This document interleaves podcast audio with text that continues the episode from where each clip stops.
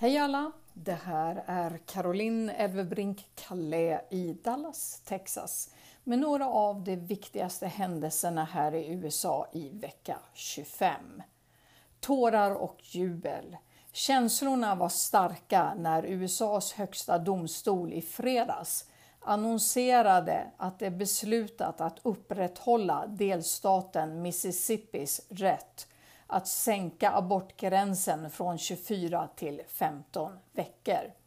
Omkring två månader tidigare än vad Högsta domstolens prejudikat tillåtit sedan eh, Roe vs Wade beslutades 1973.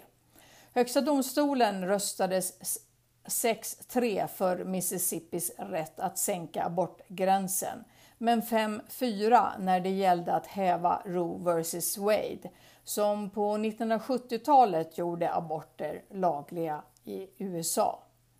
USAs konstitution gör ingen som helst referens till aborter och ingen sån rätt är underförstådd i konstitutionen, skrev domaren Sam Alito som skrev domslutet för majoriteten. Beslutet om aborter och abortgränser går nu tillbaka till delstaterna för att bestämmas av medborgarna där i val. Frågan är dock om amerikanerna kan lösa den nya verkligheten på ett fridfullt och demokratiskt sätt. Lyssnar man till vad politiker som California kongresskvinnan Maxim Waters sa i fredags när hon och en grupp demokratkongresspersoner samlades utanför Högsta domstolen känns det avlägset.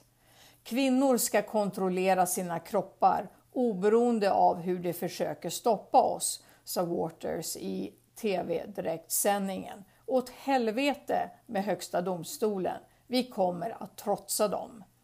Senatens majoritetsledare, demokraten Chuck Schumer, skrädde inte heller orden och kallade Högsta domstolens beslut den mörkaste dagen i USAs historia. Miljoner efter miljoner av kvinnor har sina rättigheter borttagna av fem icke valda domare i den extrema maga högsta domstolen, sa Schumer Talmannen Nancy Pelosi kallade i sin tur Högsta domstolens tillsatta domare för högerpolitiker. Och det mest oroande, säger Jonathan Turley, en demokrat och professor på George Washington University Law School, är att juridiska kommentatorer och legala analytiker underblåste vilseledande åsikter om Högsta domstolens beslut.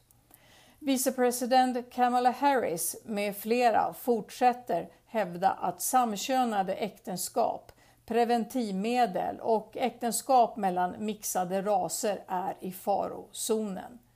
Lite ironiskt eftersom den svarta domaren Clarence Thomas är gift med en vit kvinna. Och eh, CNNs legala analytiker Jennifer Rogers uppmuntrade påståendet att Högsta domstolens beslut nu kunde användas för att kriminalisera varje aspekt av kvinnors reproduktiva rättigheter. Och hon påstod att delstaterna kunde förbjuda kvinnor att följa sin menscykel. Det kommer att söka appar som håller koll på kvinnors menscyklar, sa hon i CNN direktsändning. Högsta domstolen skrev dock tydligt att beslutet att häva Roe vs Wade inte skulle komma att underminera samkönade äktenskap, äktenskap mellan olika raser eller preventivmedel.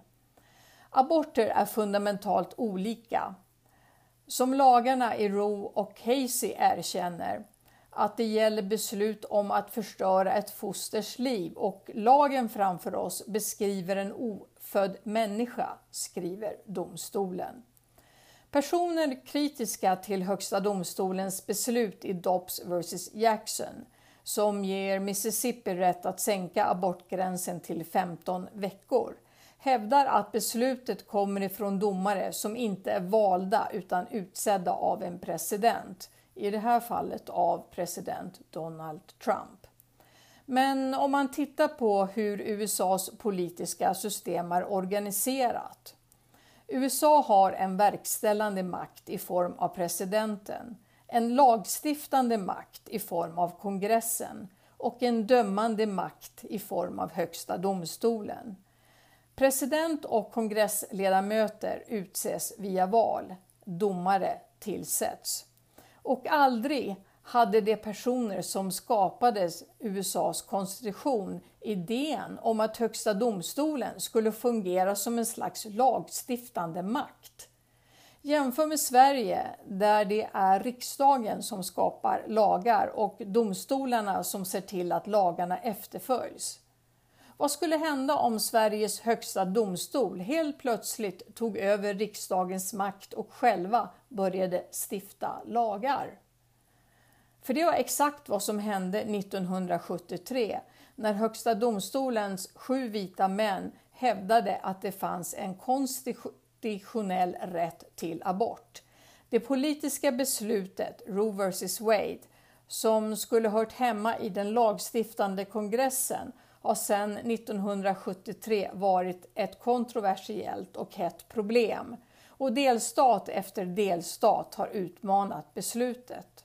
Och man kan undra om ett högsta domstolbeslut som efter 50 år fortfarande är kontroversiellt, är inte det bevis nog på att Roe vs Wade antagligen var ett felbeslut av 1973s högsta domstol, som många kallat en aktivistdomstol. Det vill säga, när beslut inte hade tillräckliga röster för att gå igenom den lagstiftande kongressen använde politikerna under den perioden i USAs historia domstolarna istället. Och den eh, liberala domaren Ruth Bader Ginsburg som dog 2020 var inget fan av Roe vs Wade. Hon kritiserade beslutet både innan och efter hon blev utsedd av president Bill Clinton 1993 att vara en av domarna i Högsta domstolen. Och hon trodde också att Roe vs Wade i framtiden skulle hävas. Min kritik av Roe är att den verkar ha stoppat momentet av förändring, sa Ginsburg i ett tal på University of Chicago Law School 2013 och att hon skulle föredragit att aborträttigheter blivit säkerhetsställda stegvis i en process som både inkluderade delstatskongresserna och domstolarna. Ginsburg sa också att hon var bekymrad över att Roe fokuserade på privaträttigheter istället för rättigheter för kvinnor. Det var allt för mig för nu. Tack för att du lyssnat och jag hoppas vi hörs snart igen. Gilla gärna min Facebook-sida Hänt i veckan med Caroline Elvebrink Calais där jag postar dokument eller information som inte alltid ryms i podden. Eller om du vill ha min podcast direkt i din brevlåda, skicka gärna ett DM till mig med din adress så lägger jag till dig på min lista. Hej då!